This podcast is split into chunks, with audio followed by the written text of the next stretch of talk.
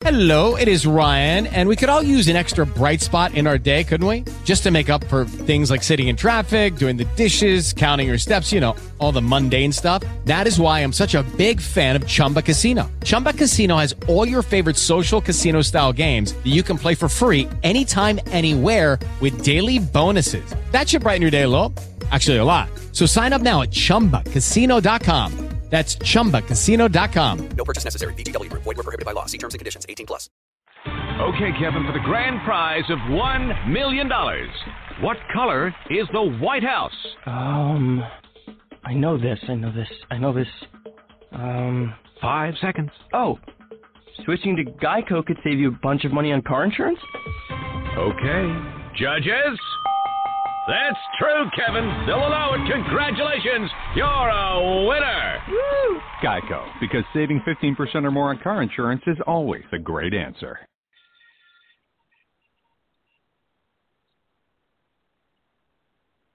Welcome to Fire Talk Radio, teaching the unfiltered Word of God with the anointing of His Spirit. with subjects on eternity and the choices we make that determine our eternal destiny. Hi, my name is Adam Grigsby, and welcome to another episode of Fire Talk Radio. I'm here with Deborah Lacewell, and tonight, once again, we have Fr- Dr. Frank Sumrall on the show. Uh, Frank Sumrall has been a frequent guest on our show, and we're excited to have him. As uh, it turns out, he's becoming like almost a partner with our show. We're very excited to have him here with us all the time as, and ministering to us with his amazing amount of ministry experience. Uh, Deborah, go ahead and greet the guests. Hello, everyone. I'm glad you're here tonight, and or whatever time zone you're listening from. I understand we have people listening from the Philippines and South Africa, as well as the United States. So we're excited about that. And welcome, whatever time zone you're in. And Dr. Frank, we're always excited to have you here. And uh, so, with no further ado, I'm going to answer your phone call, uh, Brother Frank. Hold on.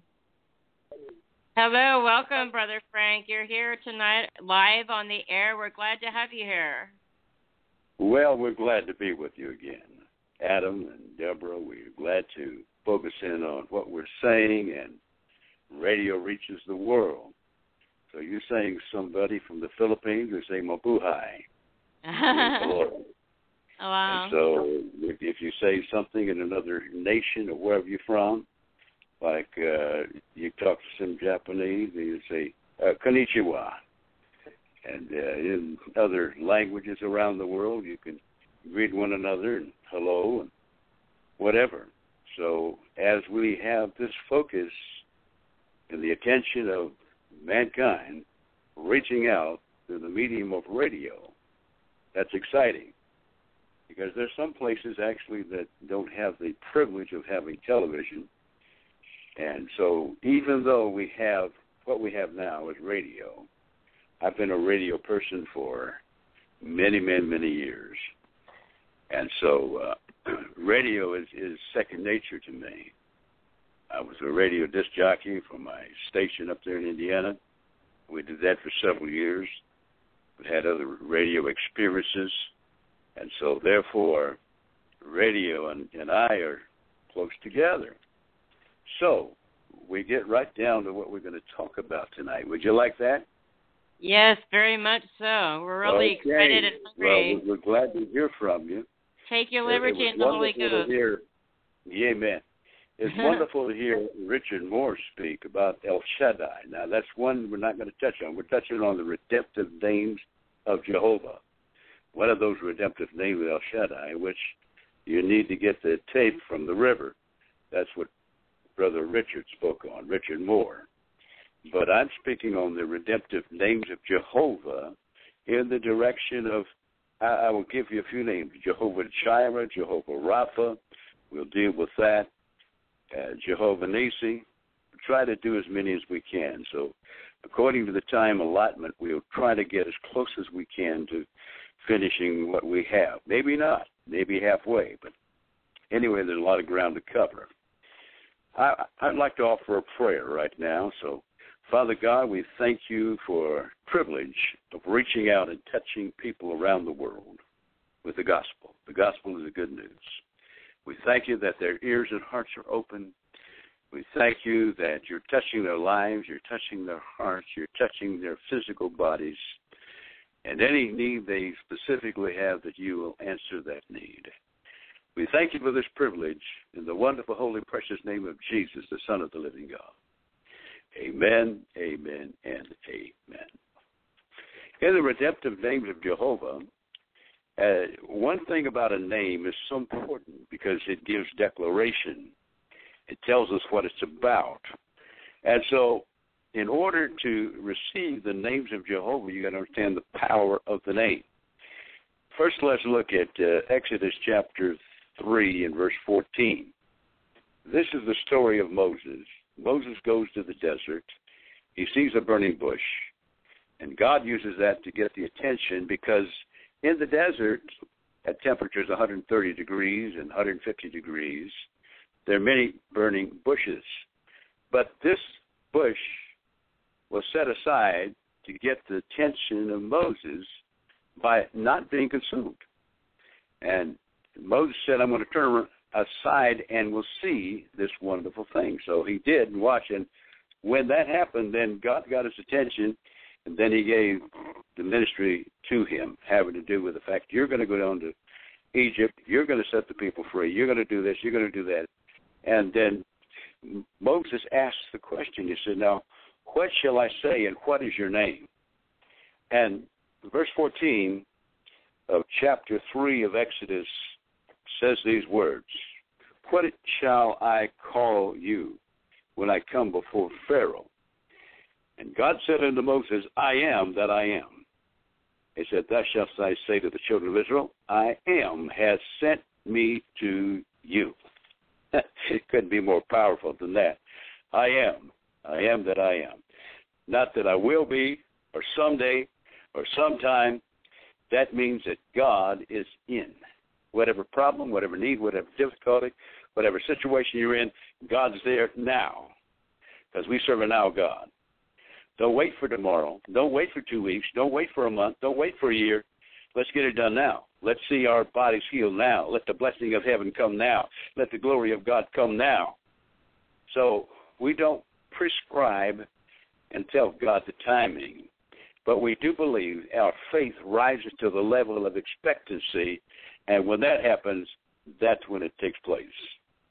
So, as Moses, as he faced Pharaoh, this is what I love so much, is when he faced Pharaoh, I believe what happened there is now, as we know that as he was facing Pharaoh, there was a family relationship there.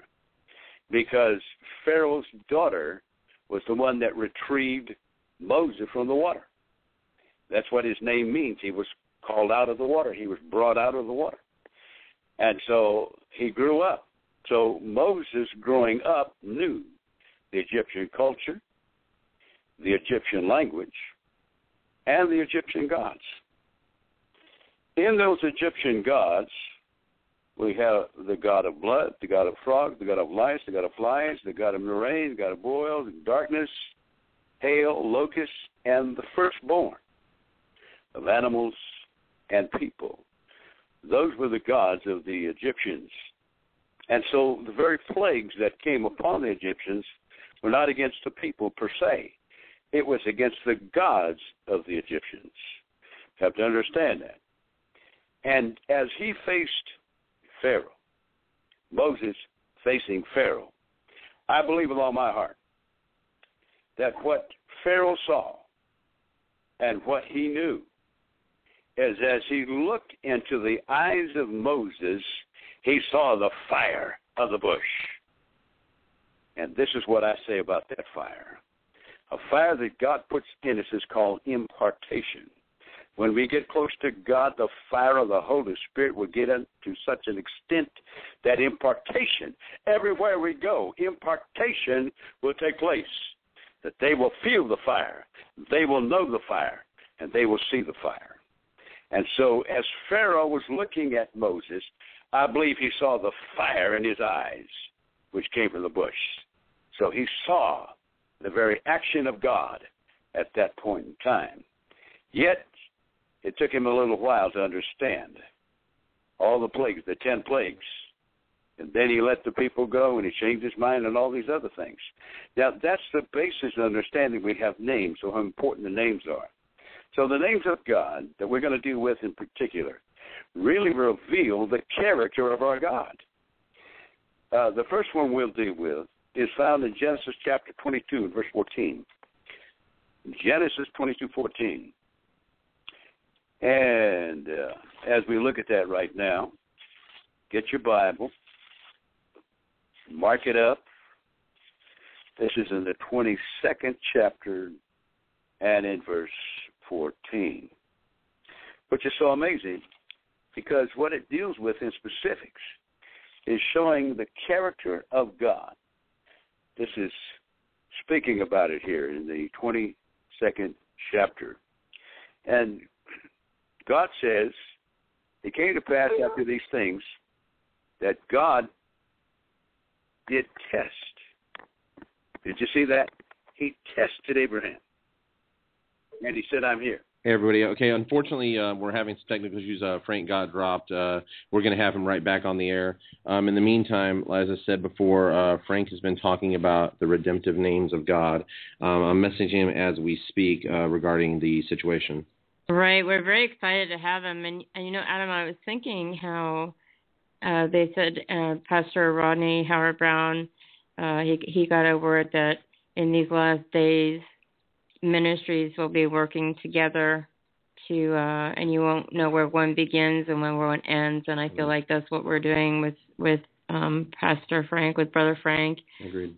And um so I'm excited to have him and uh we we just uh we we understand that we're just privileged and honored and I, I want to give you um some uh, a fire fire talk radio's email is fire talk radio and the number two at yahoo dot com.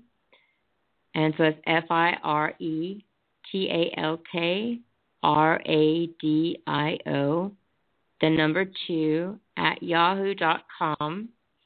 and also if you need prayer just go to one eight six six eight five seven four eight three seven. And a good place uh, is the river at Tampa Bay Church. That's where we go to church, and it's 3738 River International Drive. And they're going to have their services on Sunday at 10 a.m. Eastern Standard Time, and also at 7 p.m. Eastern Standard Time, and then on Wednesday at 7 p.m. And we're also having eight days away from now, we're going to be having an awesome event that's going to be happening in Washington D.C. Uh, it's uh, I'm going to play a commercial for you. It's 30 seconds, and so it, it tells you a little bit about what's going on. It just hold for the commercial. My name is Rodney Howard Browne, and I'm inviting you to come to Celebrate America, held at the Daughters of the American Revolution Constitution Hall for the first three weeks in July. Celebrate America is going to be a spiritual invasion of a Jesus kind. Your nation is counting on you. The only hope for America is another great spiritual awakening. Celebrate America is July the 1st through the 19th, nightly meeting at 7 p.m., and then mass evangelism in the mornings on the streets. Enlist today for free at celebrateamericadc.com. Celebrateamericadc.com. Yes, we're really, really, really excited about that. If you're anywhere in the DC area, um, try and get there. Or if you're anywhere in the world or in the in the even in different parts of the states and you want to go help with that, gonna have on fire meetings at night, Holy Ghost meetings at night, and, and power evangelism in the morning at 10 a.m. and that's July 1st through the 19th. And so we're excited really excited about that and we're looking forward to that. So if you get if you get a chance to go over there that would be awesome. And also just wanted to tell you about the um uh our facebook page which is w it's http www.facebook.com and then it's uh, forward slash Fire Talk Radio, and then the number two So that's F I R E T A L K R A D I O, and then the number two. And so we're uh, you can check out our Facebook anytime, and also if you'd like to follow us, we'd love to have followers on our Blog Talk show. Uh, the more the merrier, and uh, if we get to 100 call, I mean 100 followers, then we can actually we can actually try and, and get on iHeartRadio. So right now, as of now, we're on iTunes, we're on Jesus Radio Network, and we're on Roku, a Roku network. Uh, we're also on uh, Stitcher, and we're on um, SoundCloud. And there's another one I'm trying to remember that we're on, and we're also applying for some other ones as well. So, so we're expanding our territory. I just spoke with Frank and uh, he'll be on just in a moment. Um, I messaged him, gave him a call, so he's he'll be on in just a moment. He's trying to call in as we speak. So thank you for everyone's patience. Um, so as Frank's talking about the redemptive names of God and the peace of God, it's our prayer that in tonight's episode that everyone will come into a new revelation of uh, God's character in this area. Um, I think we can all use a little more peace in our lives. Amen. And uh, that is certainly true. I know that as as I was speaking with uh, the Holy Spirit, praying about what He wanted me to share about, He did ask me to look up some some scriptures on peace, and it's very important to to to know that that uh, you know people get to know His character by these names. So one of the things Pastor Frank was talking about was one of the reasons he wanted to share the names was so that he, you know, people could gather a greater understanding of God's. And I know in Philippians 4 7 it says, And the peace of God, which passes all understanding, shall keep your hearts and minds through Christ Jesus. And with no further ado, Pastor Frank, okay, your here we go. Here we go. We're gonna try for number two. I remember one time we did this three or four times. I don't know why we get the separation or whatever. But anyway, we're having a good time, and when Amen. our father's back, I seem to the uh, something about technology. You can really love it or you don't like it. So technology is is, is very temperamental, and Yeah. so because of the the very range of technology, then we have to put up with certain things. I'm dealing with the redemptive names of Jehovah. We're reading on the first one in Genesis chapter 22. You find that having to do with the fact it's called Jehovah Jireh. Talks about the fact of Abraham taking his son, taking to Mount Moriah, offer him as a sacrifice, and then from there, the boy realized, he said, wait a minute here, we got the wood, we got the fire, where is the sacrifice? And Abraham said, God will provide himself a lamb. And so he goes up and climbs out Mount Moriah. At the top, sets his son on the altar, ties him down, ready to take a knife and plunge it through his heart. And he hears the voice, Abraham, Abraham, don't do this.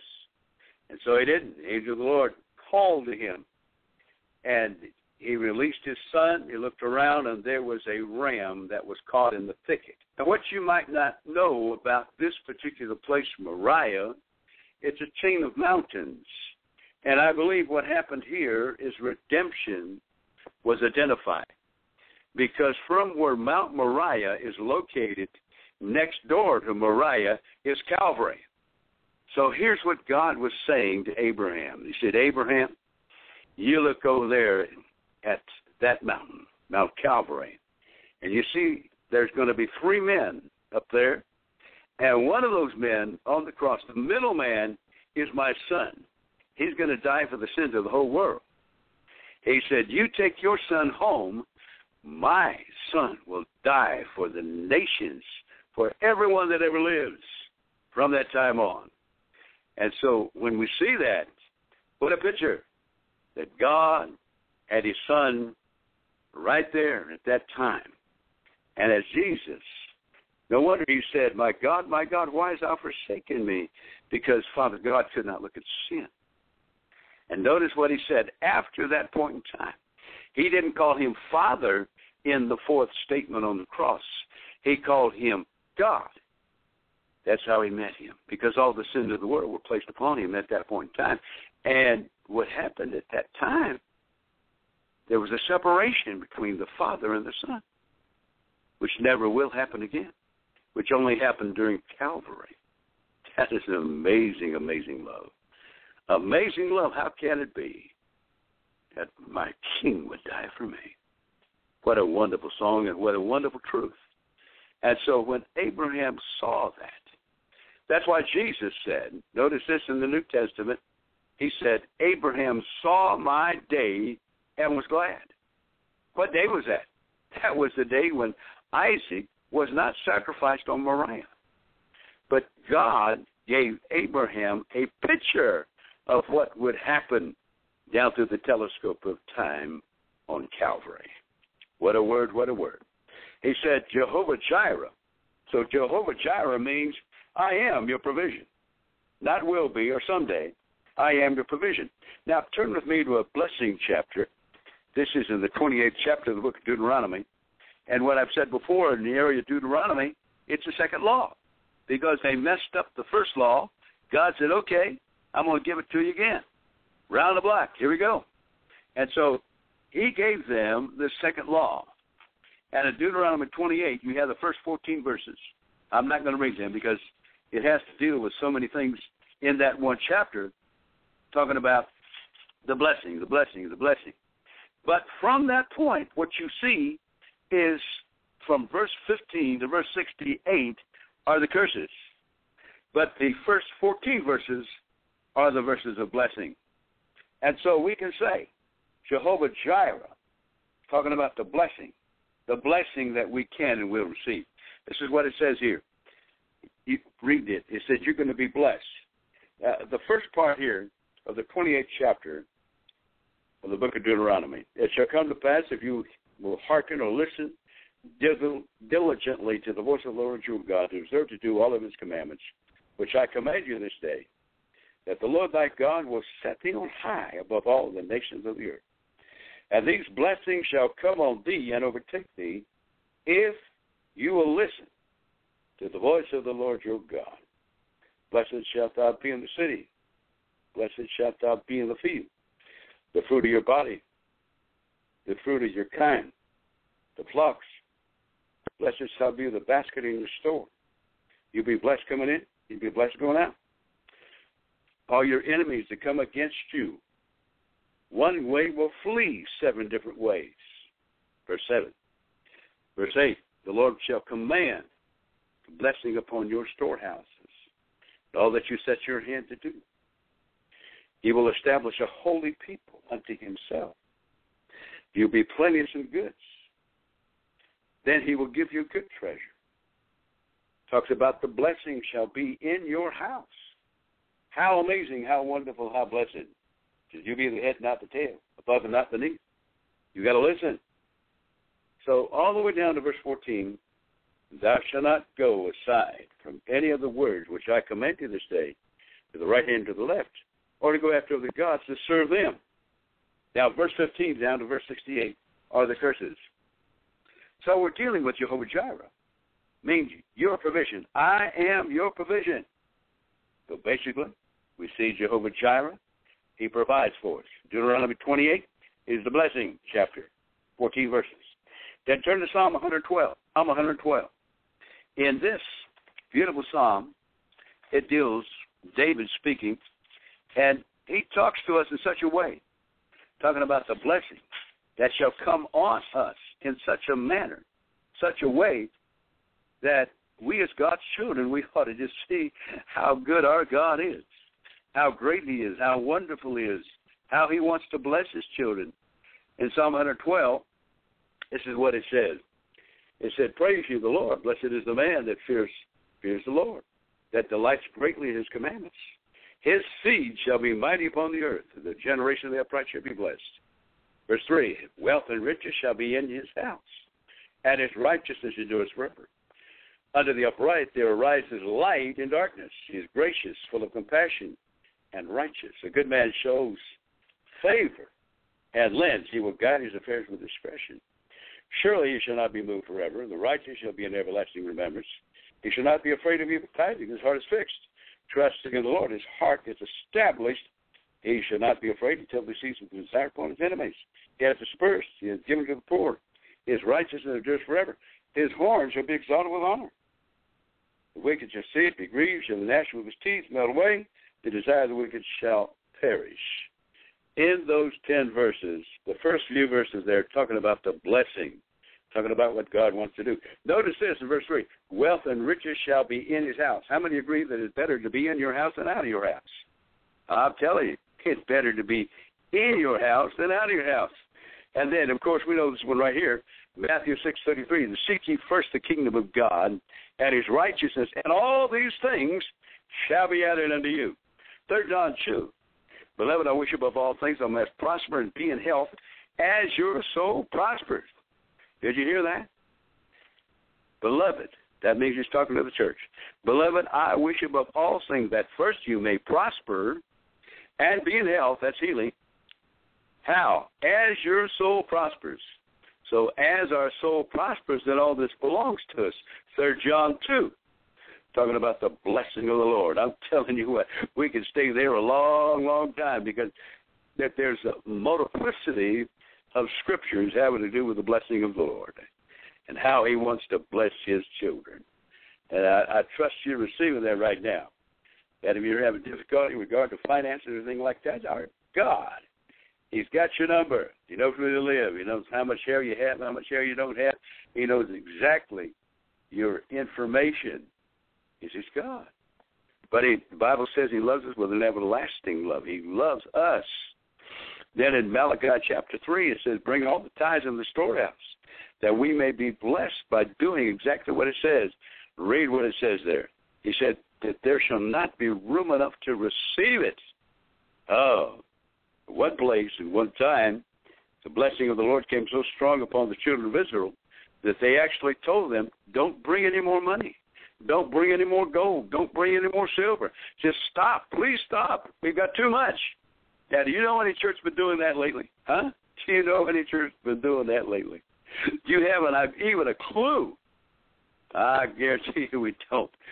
But they had tapped in to the blessings of the Lord in such a wonderful way that finally the preachers had to say, don't bring any more money. Don't bring any more gold. Don't bring any more silver. Don't bring, bring any more raiment or clothing. And don't bring any more precious stones and beautiful jewels. Well, that hasn't happened yet. We're in the new covenant. We haven't got to some point in that time. So Jehovah Jireh means I am your provision. The next one that we'll deal with is found in Exodus chapter 15 and verse 26. Exodus chapter 15 and verse 26. Because as we look at these redemptive names of Jehovah, this is what Jehovah's all about. He is the mighty king. He is the master of everything. He heals our body. He saves our soul. He causes deliverance to come from the north, the south, the east, and the west. He causes the blessings of heaven to come on us and overtake us. Oh, that's a blessing of the Lord. This has to do with healing. So you're wanting to know what this is about? This is about Jehovah Rapha. I am your healer.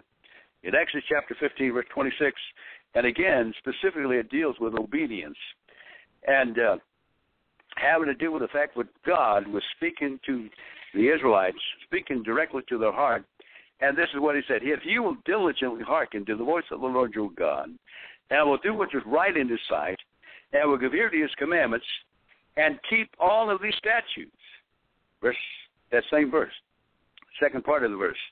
I will put or allow none of these diseases upon thee which I have brought upon the Egyptians. Here we go. For I am the Lord that healeth thee. Again, in the Hebrew, this is Jehovah Rapha. I am your healer. Now, you must remember that the Old Testament healing came by obedience. Remember Naaman. You'll find this in Kings, where it talks about Naaman the leper came out of the country. He was a general.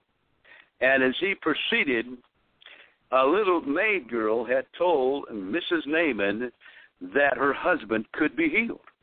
And the information gathered from her was such a powerful one that Naaman came down to, to receive a healing. He was part of Syria. He came from Syria. He was a captain of Syria. You find this in the second book of Kings, or second Kings, chapter 5. Specifically what this dealing with right here. I'm talking about it having to do with the facts, and said he was a mighty man. But the last part was four words.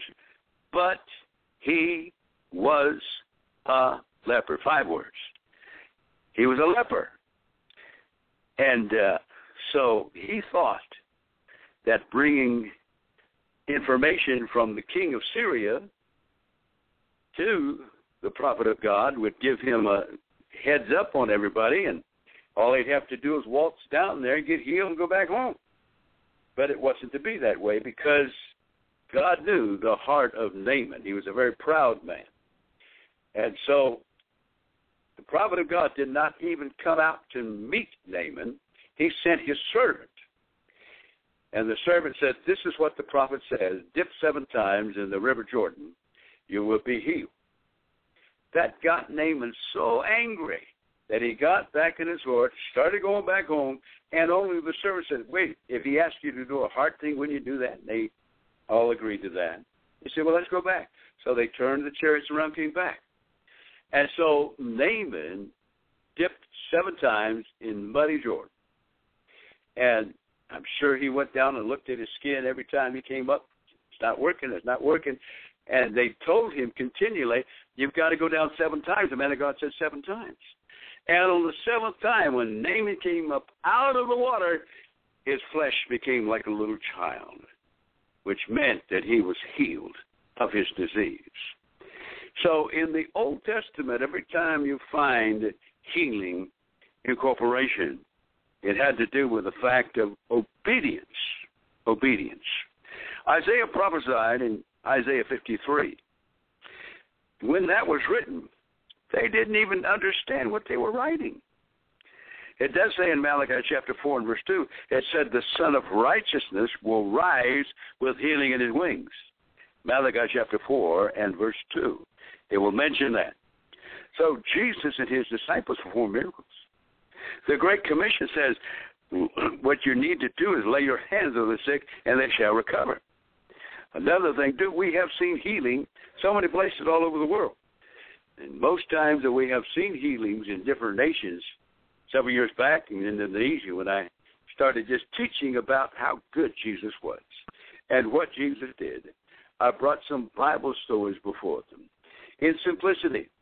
And when those Bible stories were given through an interpreter from my mouth in English, healing started taking place all across the building. One man said, I had this problem. I had arthritis or I had a knee problem and started, you know, listing all the different kinds of sickness he had. Then finally, one woman that really touched my heart, she said, I came to this meeting because I am a Muslim, but I need a healing from this bleeding ulcer I've had for many, many years. And I said that this man was speaking about a God that I did not know. And when I talked to that God, I said, if you're really there, if you're the one they say you are, I need my body to be healed of the bleeding ulcers. When she said that, the power of God touched her. And she went and checked herself out, found out that ulcers had stopped bleeding.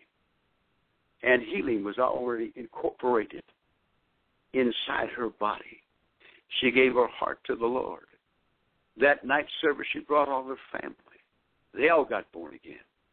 So healing is one of the major blessings that God wants to bring to mankind. Remember, healing came through the curse, not by the blessing. And so we can receive and believe and thank God for the healing. And some of you out there don't know my testimony. I'll give it briefly. From the age of one to the age 10, I had an impediment of speech. They call it stuttering. I wasn't even able to say my own name without repeating myself several times. Got into many fights because they were mocking me as as I was trying to say something. At about when I was ten years old, Oral Roberts came to our city. He had a great meeting. Dad was host of the meeting. No, actually, it was an Elkhart. That's what it was. It was an Elkhart, Elkhart Gymnasium. I remember it like it was yesterday. So everyone had a card and he wrote down what their condition was, the problem. And he would read them and then pray for them. That's generally the way he would do it. He'd bring them up on a ramp. They'd stand before him. He'd pray for them, and then they would leave the ramp healed. And so my condition was stuttering. So he looked at that for a while. He said, What's the problem, son? A very gentle man, wonderful man of God. And I just pointed to the card because I didn't want to be made a fool of. I had never spoken before, in hardly any crowd that I saw, that there were thousands of people in front of me. And so it, it, it was huge. And so uh, finally he looked at it and said, Oh, oh, I see your problem. Then he prayed a lovely prayer. He said, Father, in the name of Jesus, heal this young boy's tongue. Loose him and set him free. But when that happened, something in the back of my throat clicked. I don't know exactly what it was. He said, Now you do what I do. So I, I watched him there for a moment. He said, Count to ten as fast as I can. So he proceeded to count to ten. He said, One, two, three, four, five, six, seven, eight, nine, ten. He said, You do it. I shook my head. I'm not going to be a fool for anybody. I didn't know that I was totally healed at the time. So he, he great big hands. His huge hands were pushing me down to the floor. I felt I felt he was going to push me through the floor. So the second time, I still shook my head. And the third time, I said, I better do this, do or die. And I closed my eyes, moved my neck around a little bit, got myself braced. Yeah, I began to say one, two, three, four, five, six, seven, eight, nine, ten. Realizing at that point in time I was totally healed by God's power. Oh, hallelujah. Now that's a short version. because there's a longer one involved in that. But anyway, having to do with the fact of healing, the Bible tells us in Hebrews chapter 13, verse 8, Jesus Christ is the same. When? Yesterday, today, and forever. James chapter 5, verses 14 and 15 teaches us that it's the prayer of faith that will heal the sick, and the Lord shall raise them up. So when we pray that prayer, we believe that healing by the atonement will touch you, heal you, and set you free by his power and by his glory.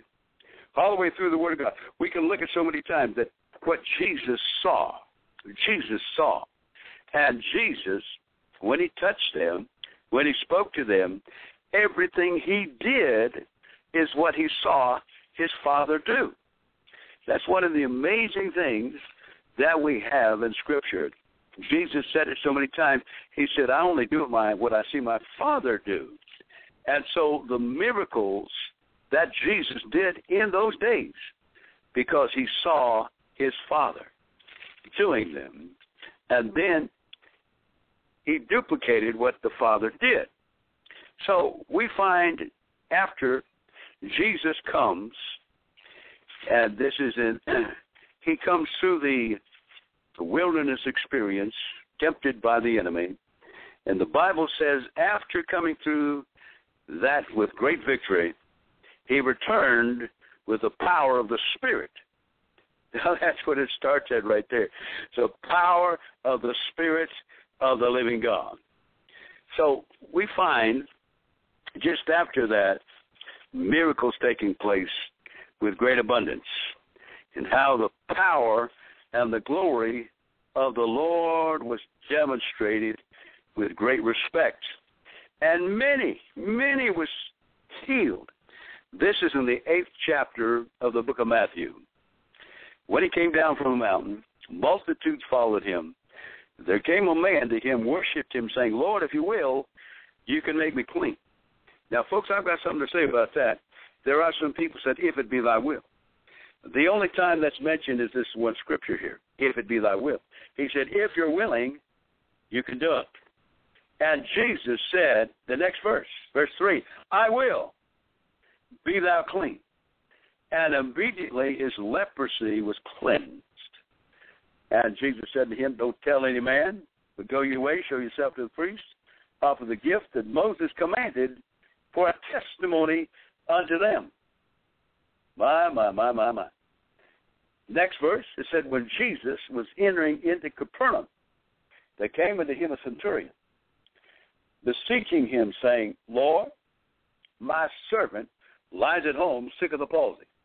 That's a disease that you shake, and grievously tormented. And Jesus said unto him, I will come and heal him. Now, realize that Jesus was speaking to a Roman. And a Roman, if he came into a Jewish house, actually, that was causing a corruption in the house. They wouldn't let hardly anybody, they would not let Gentiles in their house. So, what he was doing here, Jesus provided such a miraculous healing. And what did he say? The centurion said, No, no, no, you don't need to do that. I'm not worthy. But all you have to do is speak the word, and my servant shall be healed. Verse 8. And this is what the centurion said. He said, I'm a man under authority, under the authority of Rome. I have soldiers under me, saying, To this man go and he goeth, this one come, go and he cometh, to another and he cometh, and to my servant do this, and he doeth it. And when Jesus heard it, he marveled and said unto them that followed. Who was he talking to? His disciples. He said, I say to you, I have not found so great faith, no, not in Israel. My, my, my, my, my. So, about every chapter in Matthew, in different places, we find how Jesus touched people, how he healed people. Now, one of the teachings we might give a little later on, not tonight, but there was many ways that Jesus healed the people. And I will discuss that a little bit later on. But what he did, how he did it, this was done that, that it would be fulfilled by fulfilled according to the prophet Isaiah. We find this in verse 16 chapter 8 that it might be fulfilled which is spoken by Isaiah the prophet saying himself took our infirmities and bare our sicknesses. So in everything that Jesus did, the example with his father, his father. And so everyone that we see, he, then he sent out his disciples, telling them what they should do. Telling them, excuse me, to teach, to preach in the cities. Verse this is chapter eleven, and uh, and now here's an interesting thing having to do with the fact that you can be so close to God, you can have a relationship to God with God, and the enemy can come deception and cause some problems in your life. Now, John, we find this in the 11th chapter of the book of Matthew. It said, John heard in the prison the works of Christ. And he sent his two disciples, said, Are you the one that should come, or do we look for another? How in the world? This man was the one that baptized Jesus. Imagine that. He was the one that baptized Jesus. And yet he had a doubt, he had a fear. And he got to the point to where he almost lost his faith. He said, Do we look for another? Are we looking for another Messiah? Are we looking for a certain other person? And Jesus told him, says, You go back to John, you tell him, verse 4, which you do see and hear. The blind receive their sight, the lame walk, the lepers are cleansed, deaf hear, the dead are raised, the poor have the gospel preached to them, Blessed is he who not shall be offended in me. And they then Jesus gave John quite an accolade. You find that a little bit later on. How the testimony of John the Baptist, how great and how wonderful and how blessed. But I want to show you one thing here. Look at verse 12. In 12, he says, The days of John the Baptist until now, the kingdom of heaven suffers violence, and the violent take it by force, as by the power of the Spirit. God allows us to see these things happen in such a measure. I've seen all kinds of miracles. Miracles from cancer, miracle from age, miracle from you can name it. I, I've seen every kind of miracle you possibly imagine. And God, He's healing today. God is setting people free today. His Son is still testifying today. And we as His children are receiving the bread of heaven. Because healing is the children's bread. Healing is the children's bread. So I'm saying that right now by the power of the Spirit. If you're sick, if you have a problem, put your hand where the pain is. It has to go. It can't stay. In the name of Jesus, we rebuke every pain. We rebuke every, every sickness. We rebuke any attack of the enemy upon these bodies. Arthritis, your name. You must bow to the name of Jesus. Take authority over you by the mighty name of Jesus. If you got arthritis, start moving around. Move right now. Move, move, move, move, move. Because I feel the healing touch coming on you right now. I feel His power. I feel His glory. I feel His majesty moving in and causing healing to come. Migraine headaches, go in Jesus' name. Power of God's getting stronger right now. In the name, in the name, in the name, in the name. Receive it, receive it, receive it, receive it, receive it. Don't don't don't say tomorrow and don't say the next week. No, no, no. Take it right now. Take it right now. Now, faith is. Hallelujah. By believing, start receiving, start accepting, start thanking God, because He wants to bless you in ways. I'm telling you what, uh, unprecedented ways He wants to touch you tonight by the power of the Spirit. What we're looking at here you go back to this is Jehovah Rapha. I am the Lord your healer. We talked about different things. Isaiah 53. Write that one down. Malachi chapter 4 verse 2. The Son of Righteousness will rise with healing his wings. And Jesus and his disciples perform miracles. The Great Commission says that lay your hands on the sick and they shall recover. Hebrews chapter 13 verse 8 said Jesus Christ is the same yesterday, today, and forever. James 5, it says, The prayer of faith shall heal the sick, and the Lord shall raise them up. hallelujah, hallelujah, hallelujah. We're seeing the moving of God in such a marvelous way. Pain has to go, sickness has to go, headaches have to go. Anything that doesn't bring the Lord glory in the direction of your body, commanded to leave in Jesus' name.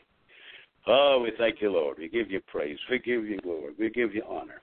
You said, Well, Brother Frank, why'd you stop there for a while? Because it was a move of the Spirit.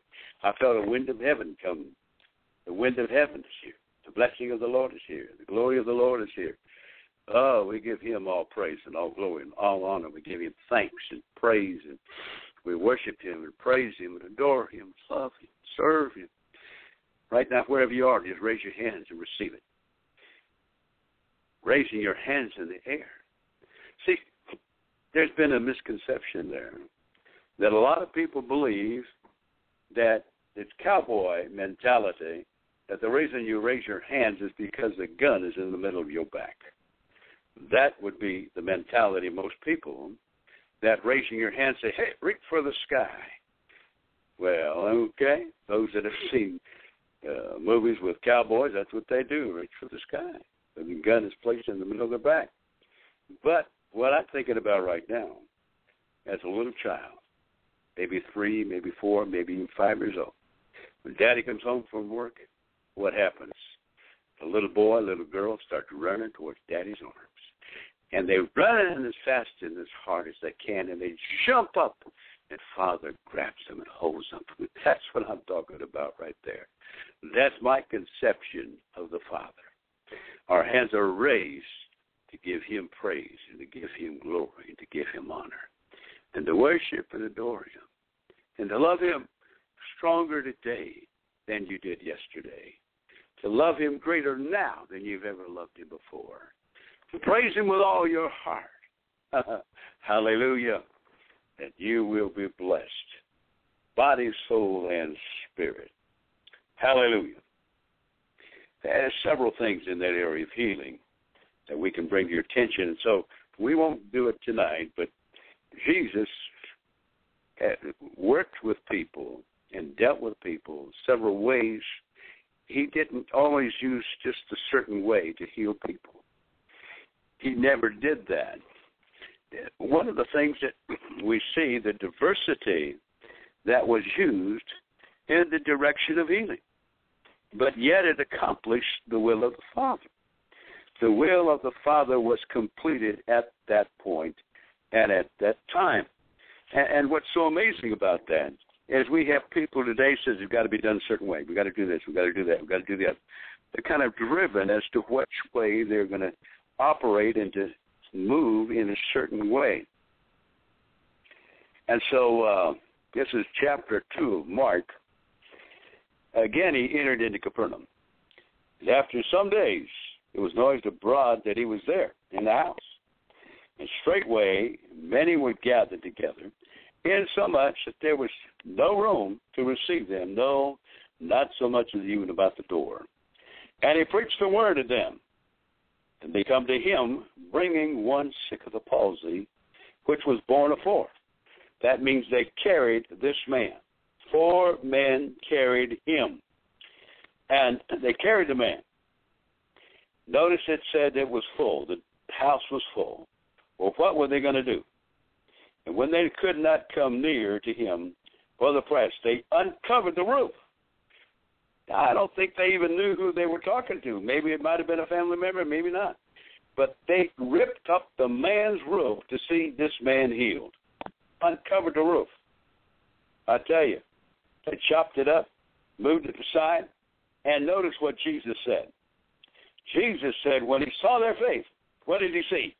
He saw the roof was open. He saw the man they brought down through the ropes, down through the middle of the crowd, and we could see this man descending a little bit at a time, them holding the ropes. And when Jesus saw their faith, that's when that man was healed. And so he said to themselves, and so in their hearts they were saying, which one sinned and which didn't sin. and so they reasoned with inside themselves, verse 8. And then Jesus said, It's easier to say to the sick and the palsy, Your sins be forgiven, or to say, Arise, pick up your bed and walk. But you may know that the Son of Man hath power on the earth to forgive sins. He saith to the sick and the palsy, I say to you, Arise, take up your bed and go your way into thy house.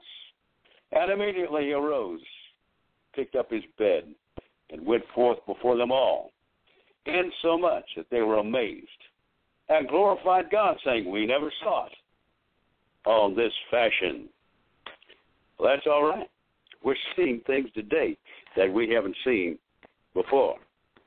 But as I have said many times, that God is going to visit the United States with such a power, such a glory, such a move of the Spirit. It might even be in denominational churches. That could even happen. If we start believing and start receiving, we shall see the glory of the Lord. In all these areas, talking about it. So, if you've just tuned in, we've been talking about the redemptive things of Jehovah. First name is Jehovah Rapha. Has to do now, no, Jireh. First Jireh. That means I am your provision. The next one is Jehovah Rapha. I am your Lord, your healer. That's basically what we were dealing with at that point and at that time. The third one is found, which is so good, so wonderful, so blessed.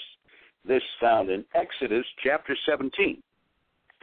Exodus, the 17th chapter, and this deals with a mighty, mighty word having to do with truth personified and giving us information to we as God's people where to live in great victory.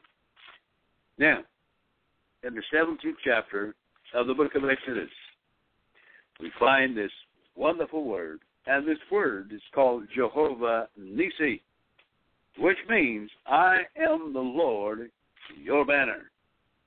It's so great. What are we talking about? We're talking about the very flags the banners. What does the banner say? We're going to stop there for a while. and speak about it. This is what it says in the 17th chapter of the book of Exodus.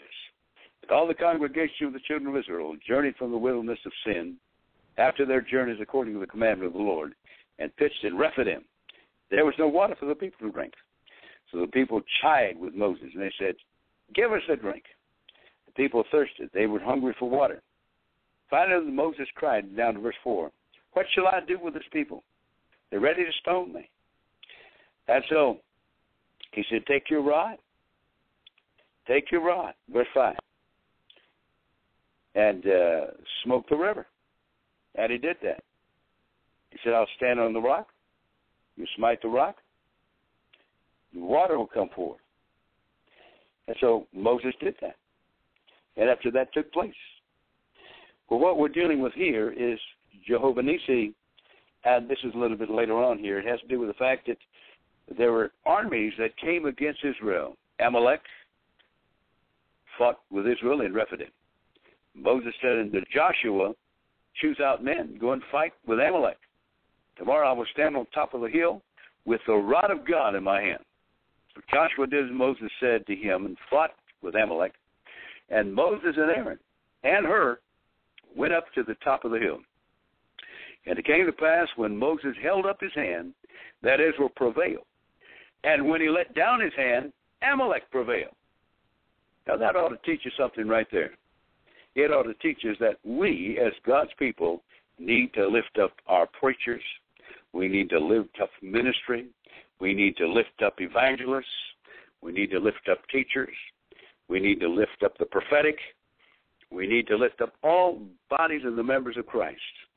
Because when we pray, we can hold their hands up, and victory shall and will be obtained. Now, watch this. It's so good. So, while this was going on, verse 12, but Moses' hands were heavy, and they took a stone and put it under him, and he sat thereon, and Aaron and Hur stayed up the hands, one on one side and one on the other side, and the hands that were steady until the going down of the sun. And Joshua, he discomfited Amalek with the edge of the sword. And the Lord said unto Moses, Write this for memorial in a book, and rehearse it in the ears of Joshua. For I will utterly put out a remembrance of Amalek from under the heaven. Moses built an altar, and the name of the altar he called it Jehovah Nissi. That's what it says in Hebrews, in the Hebrew tongue. What did that mean, Jehovah Nissi? I am the Lord your banner. So exclusively this talks about victory. Aaron and Hur, as they hold up the hands of Moses, hands, victory comes, blessing comes, anointing comes. Now, the problem with the churches is that they relegate themselves to mediocrity by refusing to unify and walk in love. The battle could not be won until Aaron and Hur had lifted up his hands. Israel prevailed against the Midianites. We find the key word here in Psalm 133. Turn with me to Psalm 133. Basically, what this deals with, this is how victory is obtained in the body of Christ. We find this in such a beautiful, wonderful manner. It gives us much assurance. 133, and this is what it says. Because many times as we look at this, we don't quite understand what it's speaking about. It's speaking about the very connection that heaven has with earth. And he uses his people to be that connection. Watch this, watch this, watch this. Uh, this is in Psalm 133. I begin reading. Behold, how good and how pleasant it is for brethren to dwell together in unity. Now, notice what it said here. It is like precious ointment upon the head that ran down on the beard, even Aaron's beard, and went down to the skirts of his garments. What does that mean? That means from the crown of your head to the sole of your feet, that the blessing of the Lord, the power of God, the oil of God is coming on his people. It has to do with Hermon. as it do descended upon the mountains of Zion. For there, put a circle around there. That has to do with the fact that that's talking about location, location, location, location. There, the Lord commanded. He did not suggest. He commanded the blessing, even life forevermore. Every time you find a great move of the Spirit of the living God, you find the word unity involved. Unity has to be the key word, involvement there. So, Jehovah Nissi, the Lord our banners. Well, what are our banners? I'm glad you asked that question. Because what this is dealing with, the banners declare who we are. We are people of salvation. We are people of healing. We are people of the Holy Ghost. We are the blessed. We are the anointed. We are the radical. We are the passionate. We are the determined. We are the focused.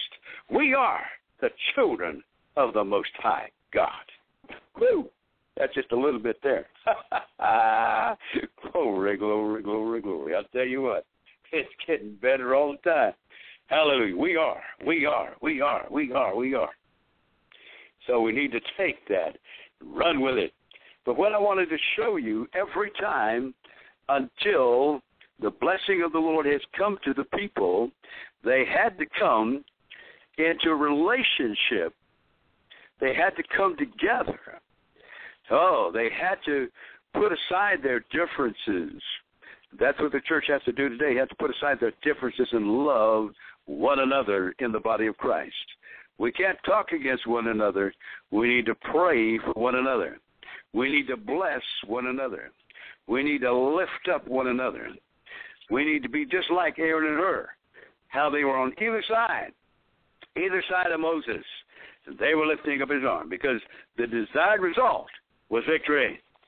And as God's people, if we would be doing that, we would be further on down the road.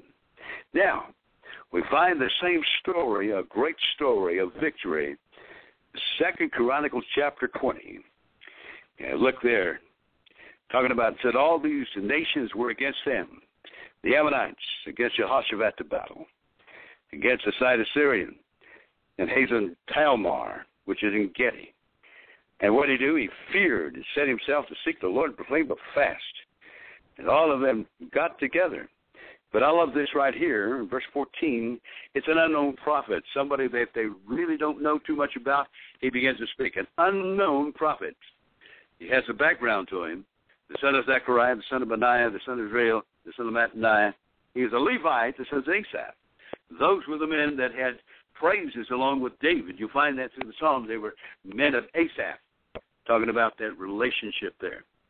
And he began to prophesy and tell them all the was about the battle, the battle, the battle, the battle. Tomorrow you're going to go down, you're going to whip them.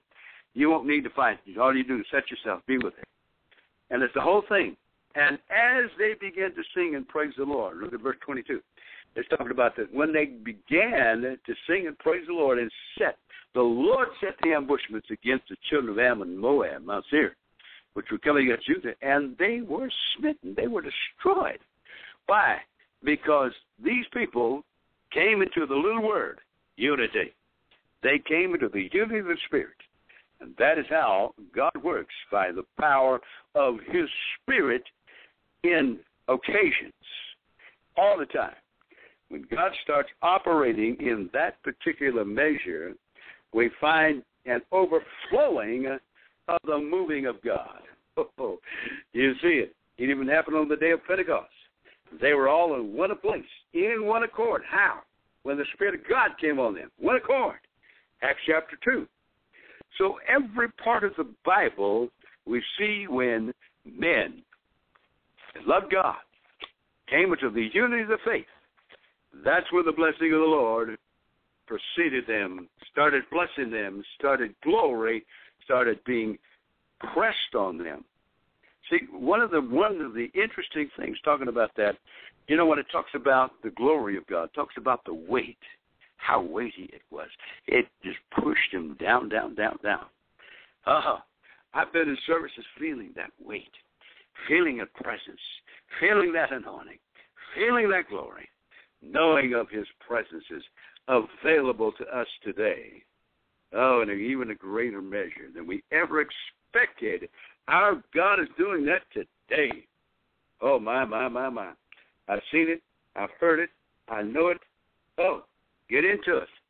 That's why the river, you got to get in the river. you can't just talk about the river. You can't just surmise about the river. You got to get in the river to know what God is going to do in these last days in such a wonderful, wonderful way that He said His power and His Spirit. So the church of the New Testament, they were in unity. They held themselves together. Oh, they were under the power of the Spirit. For they were one, one accord. When they got to such a place as one accord, that's when those things started transpiring and taking place with great rapidity, causing the blessing of heaven to marinate them, to saturate them. Ah, hallelujah. And to liberate them. Amen. That's a procedure right there. You let that procedure take place, and you've got God moving in, taking over. Now, for those of you that missed what we had just said for a moment time, first one is Jehovah Jireh. You find that in Genesis 22, verse 14. And there's numbers of scriptures. You'll get that a little bit later. Second one was Jehovah Rapha. I'm the Lord your healer. And the third one we're talking about is Jehovah Nissi. I am the Lord your banner, declaring victory. Exodus chapter 17. How wonderful, how blessed, how great.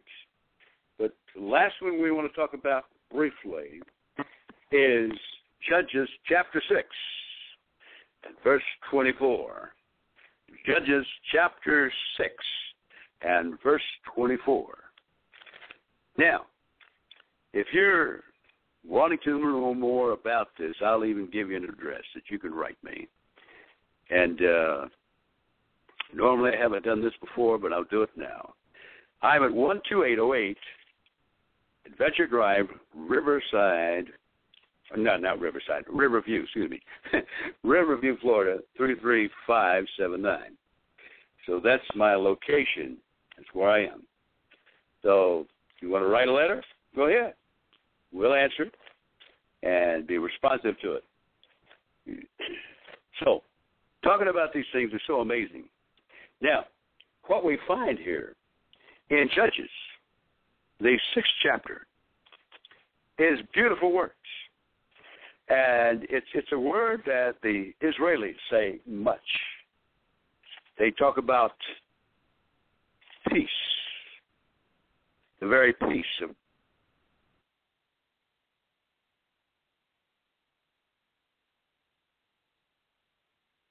All right, uh, Frank Sumrall got bumped off again. Um, I'm just going to go ahead and uh, message him, let him know to come back on. He'll be right back with us.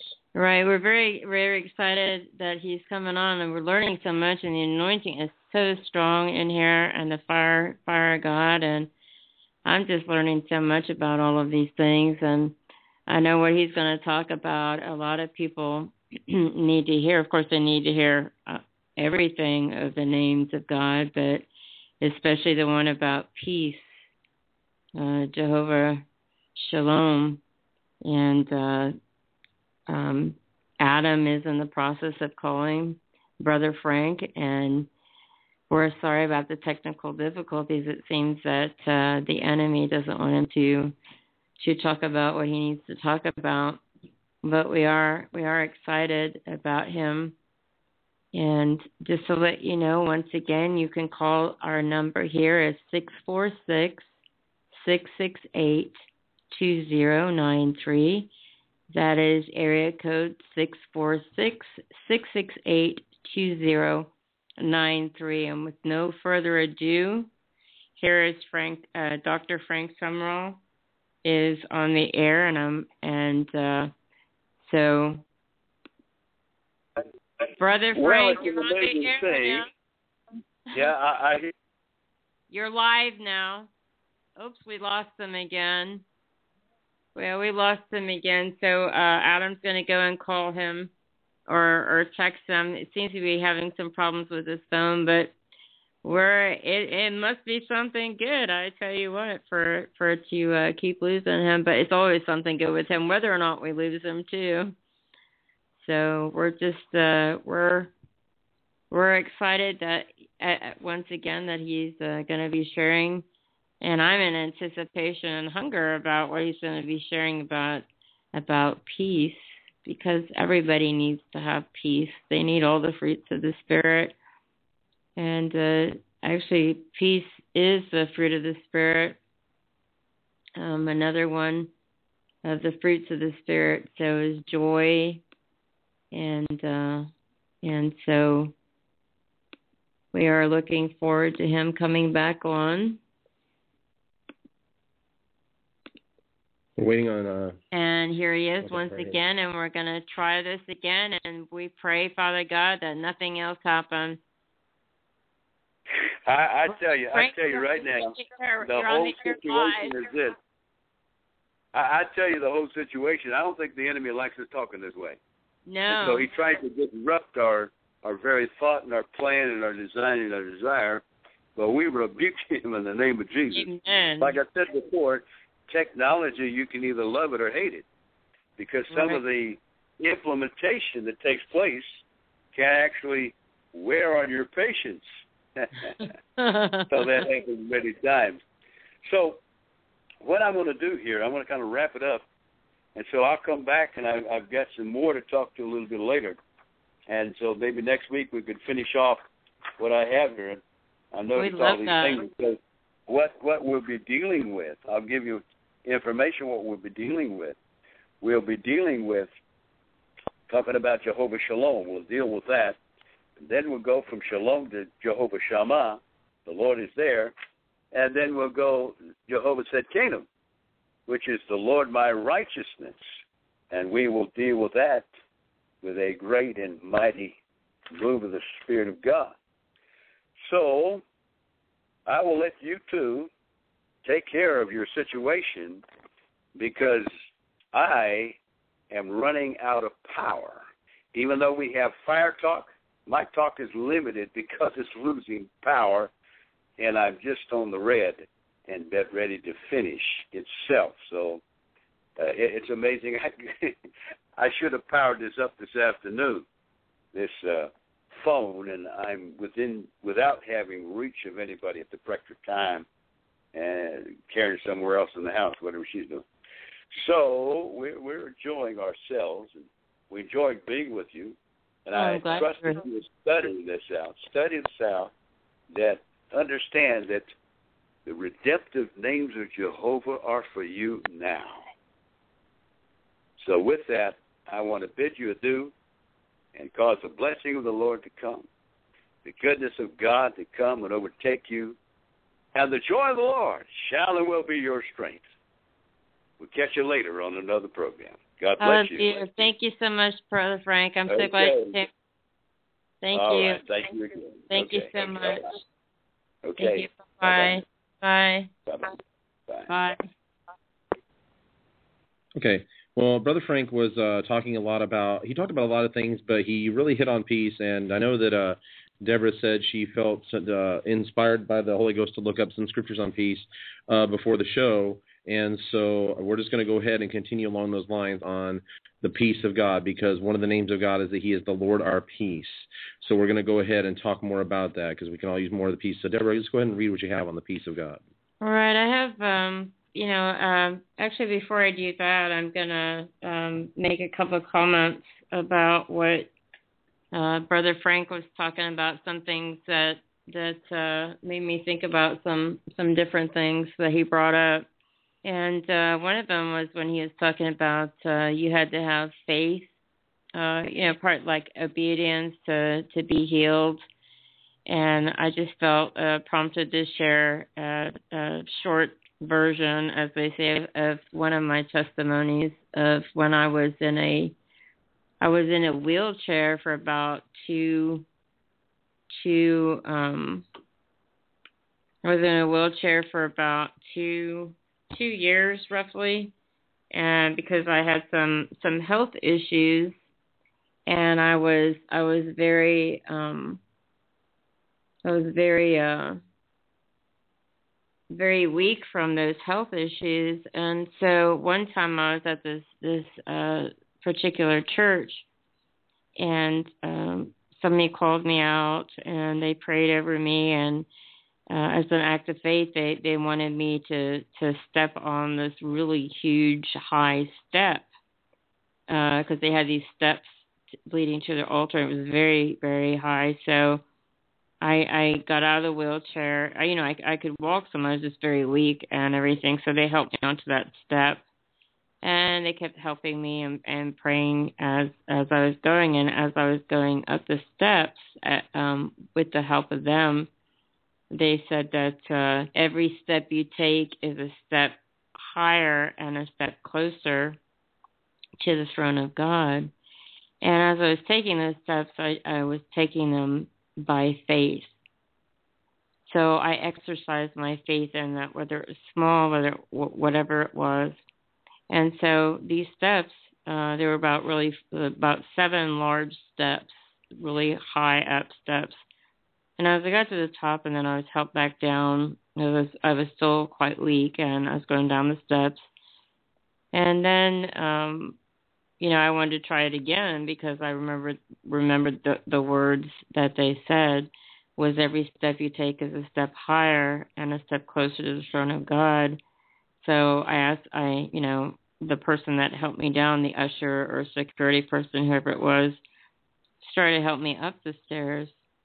And so um, eventually, I actually made every step up the up the uh, stairs by myself to the point where I was walking up the steps and down the steps without any help and I was very strong. You could see the difference from going from wheelchair to up up and down the steps without any help like I didn't even ever have a problem. So that was that was a, a testimony I wanted to share with you that I felt prompted to share after Frank uh, um, brother Frank had talked about about doing that. And the uh, um, you know using our faith and exercising our faith, and um, also definitely needing to to lift each other up um, and to stand in the gap for each other through prayer, uh, like like Brother Frank was talking about, because in Galatians six two it says, "Bear one another's burdens, and so fulfill the law of Christ." and also it doesn't just come to bearing one another it comes up to bearing bearing up a nation as well in ezekiel 22:30 uh, it says so i i sought for a man among them who would make a wall and stand in the gap before me on behalf of the land that i should not destroy it but i found no one so making making the uh making the um standing in the gap for a nation and for each other and even the unsaved and even even our enemies standing in the gap for them and praying for them for their souls that they might come to know Jesus. And um, you know, Adam, as we were talking earlier, like we were talking about what we were gonna, you know, kind of bouncing off each other what we were going to maybe possibly be sharing about because we like to follow the Holy Ghost. Mm-hmm. I had mentioned to you, like you had just said, that I felt I felt very strongly because I had I, I I understand that um, Dr. Frank was talking about how he was going to speak on the redemptive names, but I asked the Holy Ghost. So I said, "What is it that you want me to share?" Uh, I understand I could I could just pick whatever, but what do you want me to share? And I I felt very strongly that he wanted me to share on on peace. So I looked up some scriptures on peace and and uh, earlier when when he had said that to me. So and of course anxiety and all of that you know wraps in with that it it also has a has its place as well so in those ones in in um in Matthew 5 9, of course, it uh, says, Blessed are the peacemakers, for they shall be called sons of God. Uh, Matthew eleven twenty eight through 30, Come to me, all who labor and are heavy laden, and I will give you rest. Take my yoke upon you and learn from me, for I am gentle and lowly in heart, and you will find rest for your souls. For my yoke is easy and my burden is light.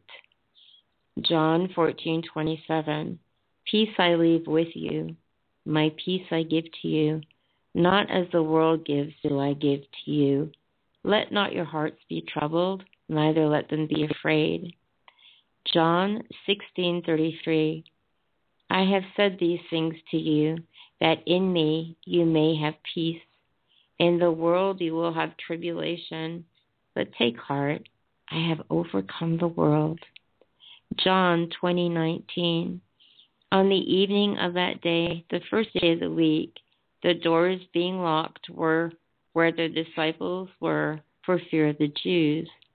Jesus came and stood among them and said to them, Peace be with you. And so I was looking on this one uh, this one place and it says things that you can do to increase your peace as the Bible is full of direction and instruction. The topic of peace is a great one as the Bible has given us so many scriptures that speak to specific things we can do to gain that peace that transcends all knowledge. And it said, and this is like, um, it says, take one or two of these uh, things today and start applying them to your life, and watch as as you become more at peace. And another another idea is taking three by five cards, taking three by five cards and putting those putting the scriptures, the things that you're dealing with, if, if you need more peace in your life, uh, researching those scriptures, taking some of these, also listening to the rerun, and writing down the the scriptures that that are having to deal with peace. And with with those, putting those, writing those on the three by five cards, um, and like you know like some people call them flashcards and writing on each side a, a different verse on each side and then reading them as you go throughout your day. Or you can copy and paste them and you can you can print them out and carry them with you. And pa- our one of our pastors pastor john who's been a, a guest here uh, um, in the past uh, spoke the other night about how when he's dealing with something he'll look that up and then he'll he'll research what it what the scriptures say and then he'll copy and paste them print them out and then he's he's developed books out of these things. So whenever he's dealing with something he'll find that topic and then he'll go back with it and and he'll quote those scriptures out loud or he'll just meditate on them to where the point they're they're actually in his his uh his spirit and so um there is one also, Philippians 4 6 through 7. Do not be anxious about anything, but in everything by prayer and supplication with thanksgiving, let your requests be made known to God. And the peace of God, which surpasses all understanding, will guard your hearts and your mind in Christ Jesus. And so there's also another one that speaks of of if you uh, when you keep your keep, I will keep him in perfect peace whose mind is set on me because he trusts in me. I don't have that that actual address, the scripture address in front of me, but I was thinking earlier today as as the Lord had given me these these um, scriptures and things on peace about how when Peter was in he was in the boat and uh, Jesus was walking on the water and everybody was freaking out. All the disciples in the boat were freaking out, thinking, "Oh, it's a ghost." And and Peter says, "If it's you, Lord, bid me to come to you." So Jesus said, "Come." And so Peter got he, he jumped out of the boat and he walked he walked on the water like it was dry solid ground. He walked towards Jesus when he had his eyes on Jesus. He was walking, he was doing fine, he was in perfect peace, he was in the secret place. But the moment he took his eyes off Jesus and focused them on the storm, he began to sink. And he was definitely not in peace there. So Jesus grabbed his hand, of course, before he went under, and then they walked back together to the boat. And that right there is, is kind of like an illustration of what what will happen if we take our eyes off of Jesus. Um, because it says, I will keep him in perfect peace, whose mind is stayed on thee, for he trusts in me. And Peter had to trust in Jesus to get out and actually walk on the water, that he would not sink. And um, the moment when when he when he took his eyes off him, that's when that's when he began to think. But imagine a story that you could tell. I mean, of course, we know Peter was uh, um, uh, executed for his faith and martyred, but I mean, if he lived uh, the story, he would have told his grandchildren and everything. Hey, I walked on water. You never believe it. I mean, the other ones in the boat, they didn't walk on water.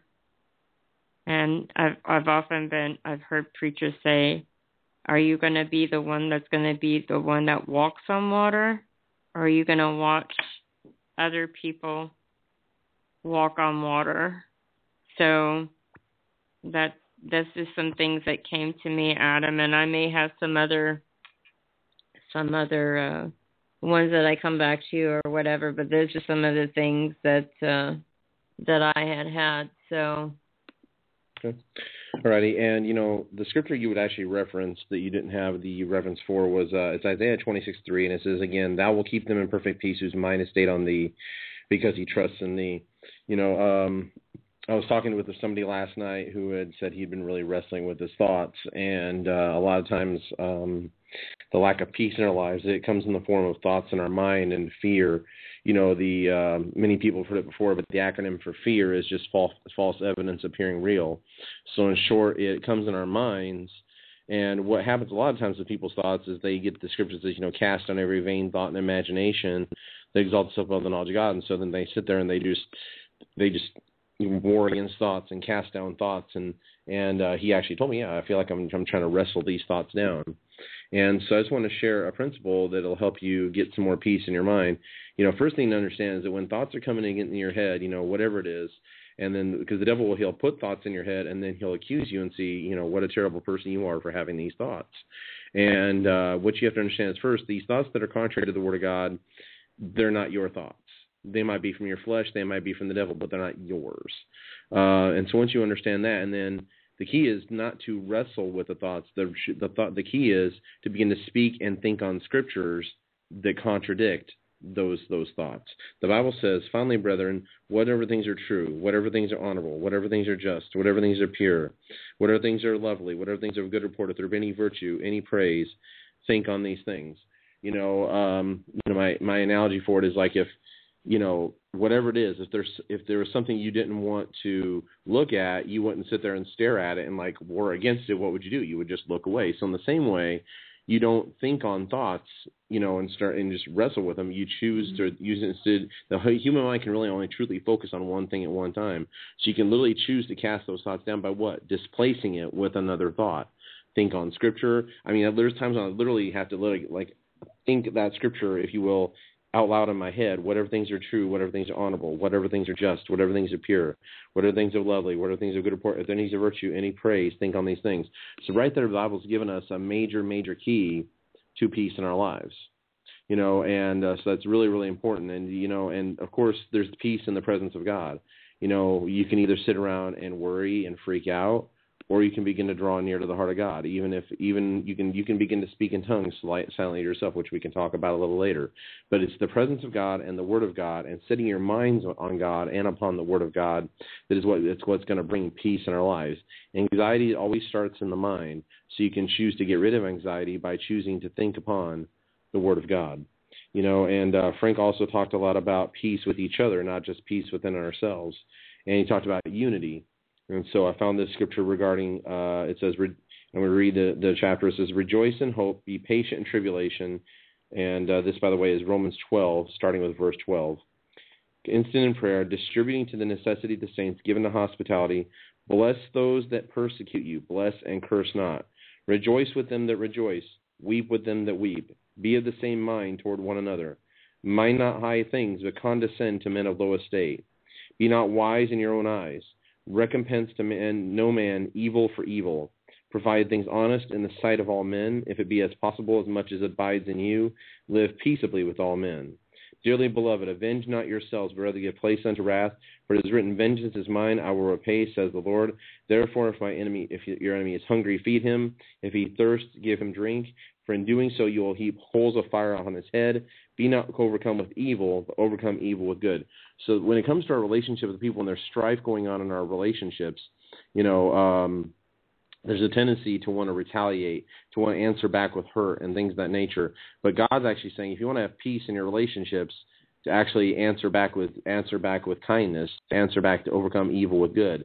Uh, there's a scripture I have it in front of me. It says the anger of man does not produce the righteousness of God. So you're not going to overcome uh, a lack of peace in your personal relationships by telling people how it is. You know, you're gonna you're gonna overcome by walking in patience and walking in love. And you can talk about things but no matter how they're coming at you, you have to, you know, turning around responding with love and kindness. Uh, and that, and it's just amazing how when you do that, it causes it dif- it diffuses things because people just people can people can fight with people can fight with your words, people can fight with your arguments, but people can't fight with love. So uh, walking in these things is a major major key to uh, peace in our relationships. And there's just a human tendency to be like, I'm not answering that person with peace. Look at how they're being. Well, if you don't, guess what? It's just going to stir up more strife.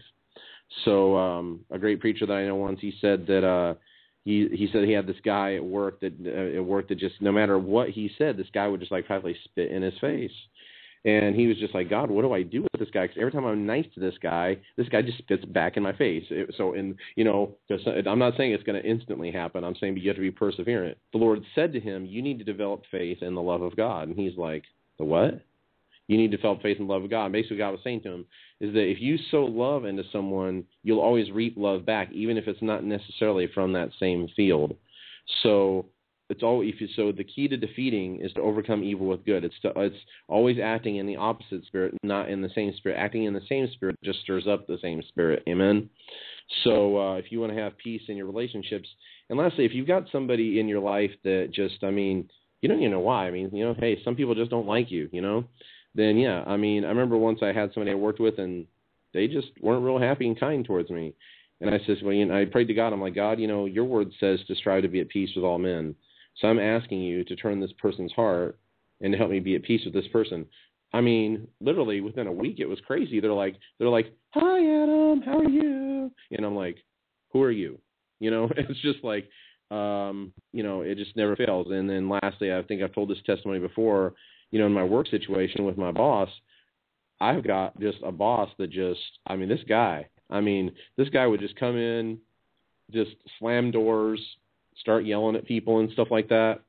And, um, you know, he would threaten you and all this kind of stuff. And I remember God told me, told me to give him a, cos- a copy of this thing we call the Gospel Soul Winning Survey, which is just like a question and answer form that gives people the gospel and leads people to Jesus. And while he didn't accept Jesus, his whole everything about him changed. Not I mean not everything, but I mean he he changed. It's like he was he started being like nice about stuff. He quit screaming and yelling at people. He quit slamming doors. And I mean gave us our commission on our paychecks even when we didn't meet the sales goal he set one week and stuff like that. And I'm just like, well, okay, that's just spooky, you know. so the bottom line is is that love overcomes all, and if it's through loving one another and being kind to one another and op- operating in the opposite spirit that we can have not only peace with each other, but also thinking in the opposite spirit, speaking in the opposite spirit in our own lives that we can cause more, that we can turn around and have peace with our own lives. So remember, if you're having issues with people or you're having issues with thoughts, begin to operate in the opposite spirit. Begin to think on the opposite things. Begin to act the opposite of them, and you'll see the peace increase in your situations. Um, right. That's uh, that's very good uh, information there, Adam. Um, some people may not know just for the way that it's um, worded, and so I'm going to ask you to kind of explain or elaborate a little bit because it almost sounds negative or something. But can you explain? Uh, and then I have a couple of things I wanted to touch on what exactly does it mean by in so doing you're going to heap coals on that person's head? That almost sounds like you know if I, I'm going to put coals on Adam's head so he'll be nice to me. So can you explain to us what that means, just because of the word wordage of it? Well, again, the Bible says the anger of man does not produce the righteousness of God. So in short, I can look at somebody and I can try to make them understand what what I'm how they're being and don't you see don't you don't you get how ridiculous you're being and all I mean just you're you know I can do that but guess what that doesn't that does nothing all that does is stir up more in the person but when you start when that but when somebody starts acting like a certain way towards you and you respond with the opposite and you start walking in love towards the person it's like it brings about an instant uh, like it brings about an awareness to this person that I'm that it's like without you coming out and saying it because it's about it's your example if you will is showing them how they're being, and in short, they start realizing it's almost like you. I don't know if you want to call it. I don't know. I, I want to call it guilt, but I want to. I just call it. They just there's an awareness that comes into their mind, if you will, of how of how wrong that they're being, and it's amazing how more often than not that actually people start changing their behavior. Um, you can, you know, um, there's a guy I know named Matthew Kumkum. He was talking about, you know, how he he he's basically really been a peacemaker. Um, he's he's a guy that we know. He's friends with Pastor. He's uh, one of the first. He's the first Indian person that has a board on the seat of the United Nations. And he was talking about how he made peace with all these people that were directly opposed to what the things he was trying to promote and the things that he was trying to bring. And he was talking about that. And he was talking about sometimes that your greatest enemy can become your greatest friend. And so, in the same way, in this situation, if you those enemies of yours if you'll start to just respond in love, you don't. It's like it's like almost like you don't have to tell them everything that they're doing wrong. If you'll start responding in love towards them, it's like the awareness will automatically come to them. They'll, it's like in the, it's like your example will be like a mirror that will show them what they're doing wrong, and it may not be instant, but eventually will cause them to respond to you in a different way. Amen. Right, that helps. That helps a lot. I think for some people, because I think just the way, of course, old old language and all that, but just the way it kind of sounds is, you know, I mean, some people might not really understand that you're not really wanting to put coals, hot coals on people. So, but it kind of reminds me of a of a, a story I've told one time on I think it was about the the show we had on uh don't drink don't drink poison and expect the other person to die. I think it might have been that one. And I talked about I had felt led to buy a an ivy, not a poison ivy, but an ivy, you know, an ivy uh, house plant, and to just take care of it. I had it in the home maybe about a week or something, and I had to go to the hospital for some situation. And I was at the desk at registration, and this lady, I tell you what, she could not have been any ruder, and and she was working there, and she was just so mean. If you want to call it mean, she was just rude, and she was just not patient just no smile, no nothing. And I happened to notice that she had a lot of ivies at her around her um at her her little her little booth there, her little uh cubby. And um I don't know if I mentioned but I felt led to take the ivy with me to this to this place. And so I saw these all these ivies that she had and one of them looked exactly like one of the one I had. And and I asked her well the Lord told me says to give her the ivy that that's who the person was that I bought the ivy for. And so I gave her the ivy I said this is I said I, I want you to have this. Because I I had asked her I said I I noticed you like ivies and she says yeah. And, she, and I said well I want you to have this. God told me to give it to you. In fact, I bought it about a week ago, something toward those lines. And then she, her attitude completely changed. She like melted. You know, it could have been just like totally, total opposite of of who. It, it's like God broke something in her, and whatever whatever was going on with her, it's like God broke it through that. And so she smiled. She was all loving, and she was just, "Oh, let me go see if I can help in this situation." It was the difference between night and day. so I guess in all of that, that's what it means by keeping coals on the person's head. Not that you're trying to put them on a guilt trip or nothing, but I I, I think that it, it's it's it's like they know their issues and they know their shortcomings. Like I I am fully aware of my shortcomings, my issues, and so I think it's not that we're trying to guilt that person or that the issue guilt them, but or puts them on a guilt trip because they they're aware of it, but they're thinking, sitting there thinking, I've got all these issues and I've had an attitude, and this person's actually nice to me, and then it makes it totally changes it around. So, is that kind of an example of what heaping coals is?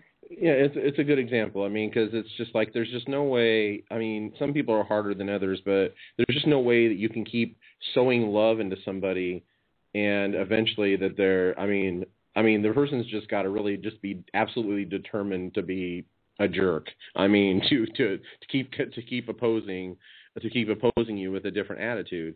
And uh, in the end, even if they don't, in the end, the your action will be a memory to them. Even if they don't ever actually tell you, your actions will be a memory to them.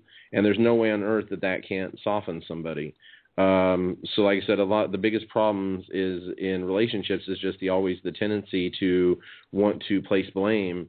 And um, you know, Joyce Meyer said, you know, just always be really generous with the word "I'm sorry." You know, uh, even if even if you don't feel like you really did anything wrong, be generous with the word "I'm sorry." I remember once um, regarding a situation where the Lord had to actually bring peace to a situation that I didn't even know about. Was I was praying one morning and the Lord gave me a scripture, uh, and it says that if you if you realize that your brother is offended with you, leave your gift at the altar and then go make right with him, and then come back. And I was just like, okay, well, God, who's offended with me? And it, and this one person flashed into my mind, and I have no idea why this person would be offended with me. And um, and that's the Lord. What's the Lord doing there? He's trying to bring peace. I didn't know there was no peace, but He knew. And um, and so finally, I I wrestled with it, and then I finally, when I called him, I'm like, hey, uh, Al, this is uh, Adam. Are you offended with me by chance? And he goes, yes, you know, and uh, and evidently, um, I had told him I was going to come over a certain day, and then I forgot about it, and he was really offended because he was waiting for me, and uh, so I had to make things right with him. So, and what, why now? Why would God say that? Why would He say? To go make it right first before you bring it your gift to the altar. And this is really, really important. If people would do this, this would solve so many problems in the church. I mean, because even when I'm in arguments with people, that one of the first things I'm going to do is, even if I do something wrong, I'm always going to come back immediately and ask, even if the situation is not totally diffused, and ask for forgiveness. Why? Because the Bible's because the reason He's telling you to go make it right before you even come to Him is that when an offense starts in somebody's heart, God's telling you do everything you can in your power to diffuse that offense in somebody's heart. Go make it right with them, whatever you've got to even if the offense is fake, even if it's just a perceived offense in their mind. Why? Because if that offense takes root, it can develop a root of bitterness, cause unforgiveness in somebody, which can even affect their eternal redemption. I mean, the Bible says things not to like, don't let the sun go down in your anger, and don't he's saying don't even go to bed while you're still holding on to anger with somebody. You know, so in the same why because those things settle into your heart. So basically what god's saying is is that for the sake of that other person even if they're in the wrong do everything you can to go make it right with that person. So what? So the, the, so that their possible their their redemption's possibly not affected. And, and so that's really really key. And so I was amazed by god that god cared not only so much about me but god cared so much about this person. As i think about it i'm just amazed that he would actually interrupt my prayer time to say hey you need to go talk to this guy you know, and you're thinking, God, it's my prayer time. But no, you need to talk to this guy. And uh, God's literally saying, before you worship me, before you do anything else, you need to go make things right with this guy. Why? So that he does, so that he doesn't possibly let this thing de- develop in his heart. Right. Yeah. Sometimes we have an agenda that we want to spend time with God, or or we want to we want to praise, you know, do things like that. We want, want to have alone time with Him but sometimes God has another agenda. Mm-hmm. Sometimes He has an agenda like uh, like you were talking about, and that you spoke of that that person was offended and you had to make it right before anything happened. And other times is I want you to do this for this person, or I want you to go visit this person, I want you to spend time with them, or I want you to sow this amount of money, or just want, just different things that he has to do. And we we think sometimes, I'm not saying you, I'm just saying sometimes people can get kind of religious with it and think that they've got to do a certain way when God is actually saying, "This is what I want you to do," and and uh, instead of like for example your situation with that with that person your friend that you know you forgot to go and do something and they were waiting on you.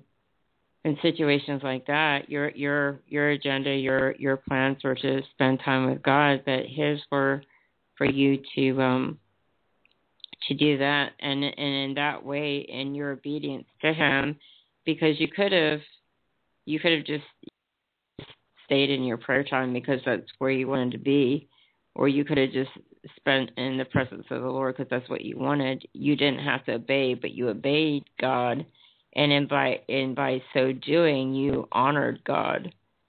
So, with your honoring Him, then you you you are not um you know you were it it it, it had the same value as if you have spent all that time alone with him. Um, I will say this, uh, just to I mean, just to clarify on that, actually, I didn't immediately go call the guy. I actually did my religious thing in that situation and still spent my time with God. just to clarify on that, um, I didn't actually do the right thing immediately in that situation. I did my religious thing, and it probably had absolutely no value whatsoever. I just did my religious thing and kept spending time with God because that's what I'm doing. Dang it! And uh, and I and I fought with it like the entire rest of the day. It was until that night that I finally called this guy, and I'm like, "Are you offended?" Yes. I'm like, uh, "Dang it." Uh, so you live and learn. Um, so again, we're talking. Uh, we're kind of kind of gone into peace on relationships, and I want to quote a scripture, and this is. Um, mm-hmm. Oh, Deborah had something to say. Okay, all right. De- Matthew five nine. Sorry about that. Uh, Blessed are the peacemakers, for they will be called the children of God. I want to emphasize that it's not blessed are the peacekeepers, it's blessed are the peacemakers. What's the difference between a peacekeeper and a peacemaker? A peacekeeper is someone that will do things like they'll they'll compromise even in areas where they shouldn't be compromising, even right and wrong, to keep a false sense of peace. Um, whereas a peacemaker will confront whatever is causing the lack of peace in order to, that there might be true peace. You know, um, like they used to in the old west, they would call guns peacemakers. Why? Because they would go they'd go shoot the person that wasn't causing they had no that was causing the disruption. Get, they'd get rid of the lack of peace. Uh that's why they called it a peacemaker. And but that's really true. So i mean it's just the because whereas we have this the current mindset that the world's going to is let's just you know let's just you know sing kumbaya and coexist and you can do what you want to do whether it's right or wrong and you can do what you want to do whether it's right or wrong and we'll all just coexist and be one happy family. But that doesn't work well, the only only way that there's true peace is that if if the things that are causing the lack of peace are confronted, you know, and um, so that that's really really key when it comes to relationships. So in regarding to relationships, if there's things that are causing a lack of peace in love, you know, the description of the Bible says if your brother's offended, to go to them. It does not mean to go to your brother and say you did this and that and this and that, and I'm mad at you. That's not what that's referring to. It's referring to you coming for the sake of reconciliation, saying, hey, you know, when you did this and it really really hurt me and i just want to bring that to your attention. And but your but your motive is reconciliation. You're confronting out of love for the purpose of reconciliation. You're not coming to the person to vomit on the person you know. I remember once i was at work and some guy did that to me. He wasn't my biggest fan. And he just walked up to me and i guess he found that scripture because he was a professing christian one day. He just walks up to me and adam i just want to know that i think you're this and that and this and that and this and that and i don't like you. And then just walks off that's not what that scripture is referring to. that scripture is referring to you coming for the sake of reconciliation and confronting issues. God does that. He says he says he chastises those he loves. When God comes to deal with issues in our lives, he's doing that. He's confronting issues that cause a skirmish in our rela- relationship with him. Amen. So God never tells us to do anything he doesn't do himself. That's why God deals with us about issues. Amen. Right. You know, I, I took a communications class, uh, how to communicate with people. Mm-hmm and um, a lot of things I I learned in there was uh, well I learned a lot, but um, uh, some of the ones specifically was if you're talking about somebody, you know, say you when you, when you when you do this or when you do that, it's pretty much when X happens, I feel this way. so basically, when a certain situation happens, this is the way I feel. Not when, like for example, when you leave the the uh, the toothpaste cap on off the tooth the toothpaste roll, it really irritates me. Not that, but you could a person could say when I walk into the bathroom and I see the toothpaste uh, the tooth the cap off the toothpaste, I kind of I it makes me feel a little bit uh irritated because it it kind of it I don't like things like that. That those, those sort of things. A, a way to be communicating in a healthy way, so that it doesn't make the other person feel like they're doing something something uh terrible which they might be doing things that are annoying and but it's not because uh, if I if I were to if I were to say to you, Adam, a lot of times, you know, when when or when you do this or when you do that, it makes me feel, you know, then I feel this. Or if I'm if I'm saying that way to people, uh, it's it's a certain way of of doing it so that it's not taken to to where it's taken offense or something like that, or where it doesn't sound like the other person's fault all the time. Well, well, people are going to naturally go on the defensive if they feel like you're coming with a pointed finger and uh, accusation as opposed to trying to deal with a situation. So, you know, and that and that's really important to understand in our walk with God is that God Himself, when He deals with us, is that because we're new creations in Christ, our spirit man is is righteous. However, so our sins and our issues are actually the byproduct of our flesh and our mind, which need to be renewed, and our flesh needs to be crucified. So when God comes and deal with us, He's not even necessarily he's not coming and uh, for the sake of accusing us or pointing a finger at us, the devil's the accuser of the brethren. Rather, he's coming and just saying, "Hey, this is an issue, and uh, you need to, you, you, me and you need to work together to overcome this. Yes, he will chastise us. Yes, he will deal with us. No, that chastisement won't always be comfortable. However, his motive isn't to accuse. His motive is to bring is to bring about, you know, reconciliation. And so the same with like what Deborah's talking about, when you come to people you know, you can't come in with, hey, when you do this, it really frustrates me, as opposed to just be like, hey, when this happens, you know, you separate, do what God, like God does. When, when God speaks to us, He separates the issue from us. He still sees us as righteous, even though the issue is there. So give people that same grace, you know, separate the issue from them. Be like, hey, when this happens, this is really, really uh, frustrating, but I'm, I'm coming to you and like, so we can talk about it, you know. Right. I found that uh, communications uh, course very beneficial. I learned so much and, and learned how to communicate with people, and that talking about issues or things uh, that needed to be talked about instead of just stuffing them all down because the little box is full of the vine.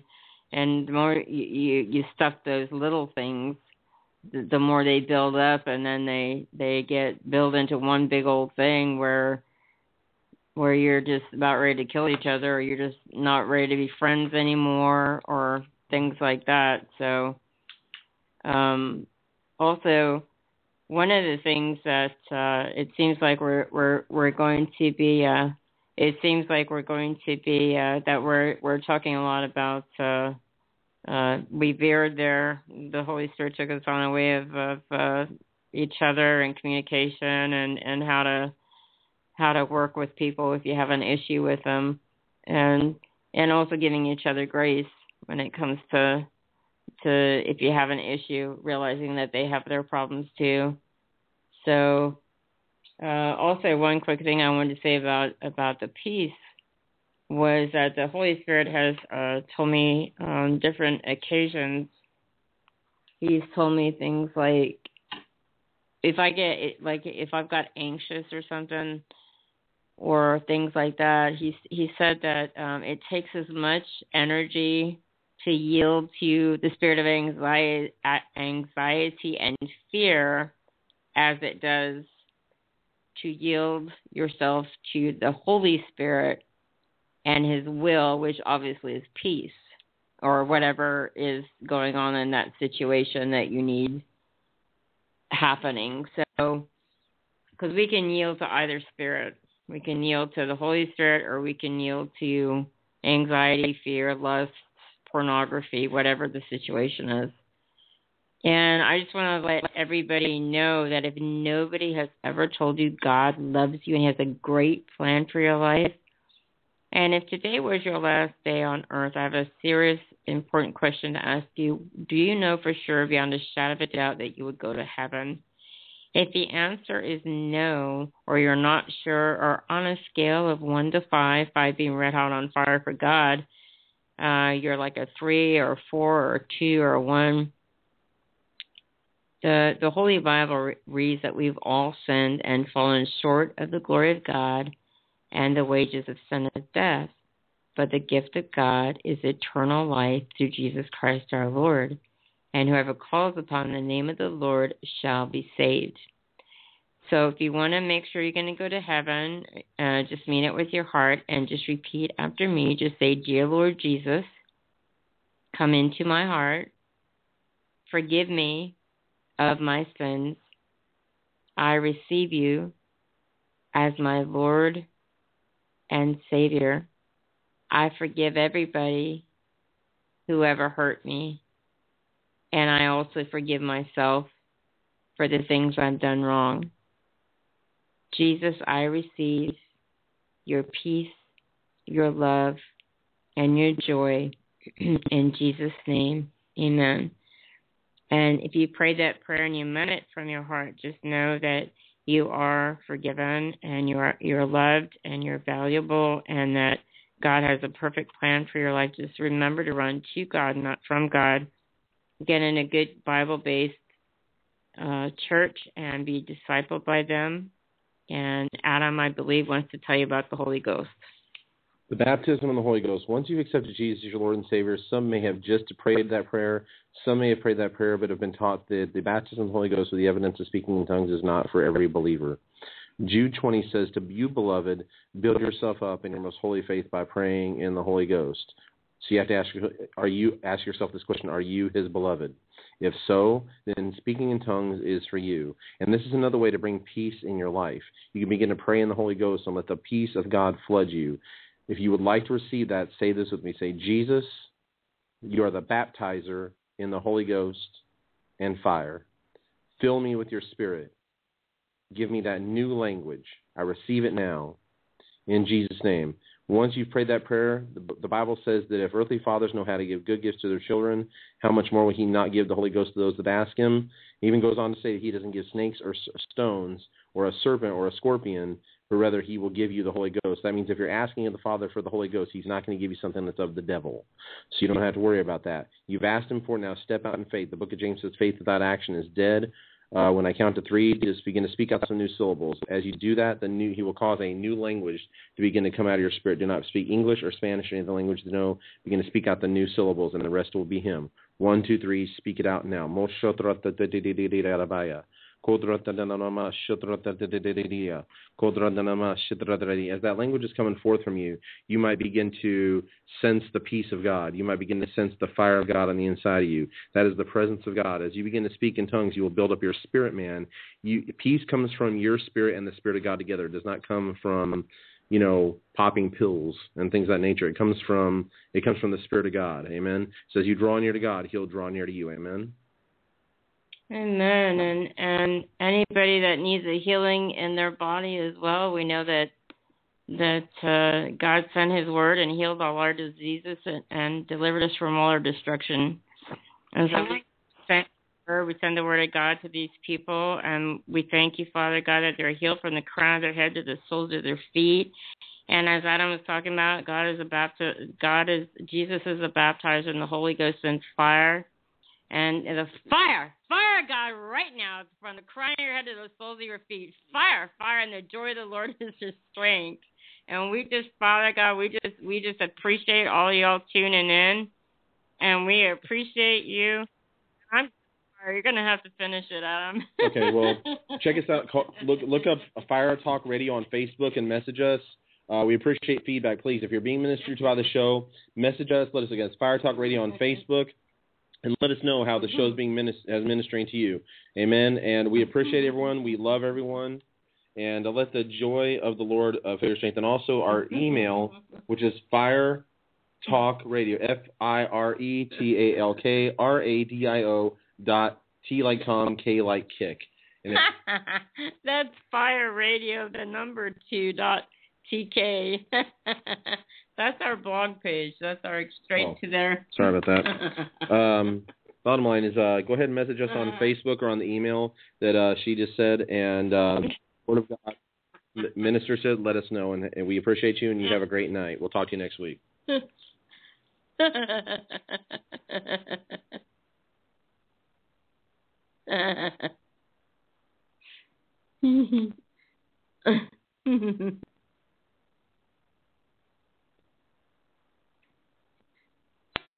Okay, Kevin, for the grand prize of $1 million.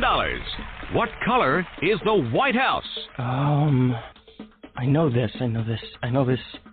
Um, five seconds. Oh, switching to Geico could save you a bunch of money on car insurance. Okay.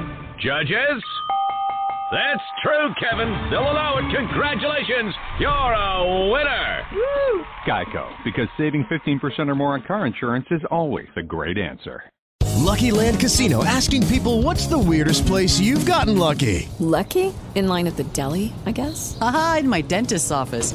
More than once, actually. Do I have to say? Yes, you do. In the car before my kids' PTA meeting. Really? Yes. Excuse me, what's the weirdest place you've gotten lucky? I never win and tell. Well, there you have it. You can get lucky anywhere playing at LuckyLandSlots.com. Play for free right now. Are you feeling lucky? No purchase necessary. Void where prohibited by law. 18 plus. Terms and conditions apply. See website for details.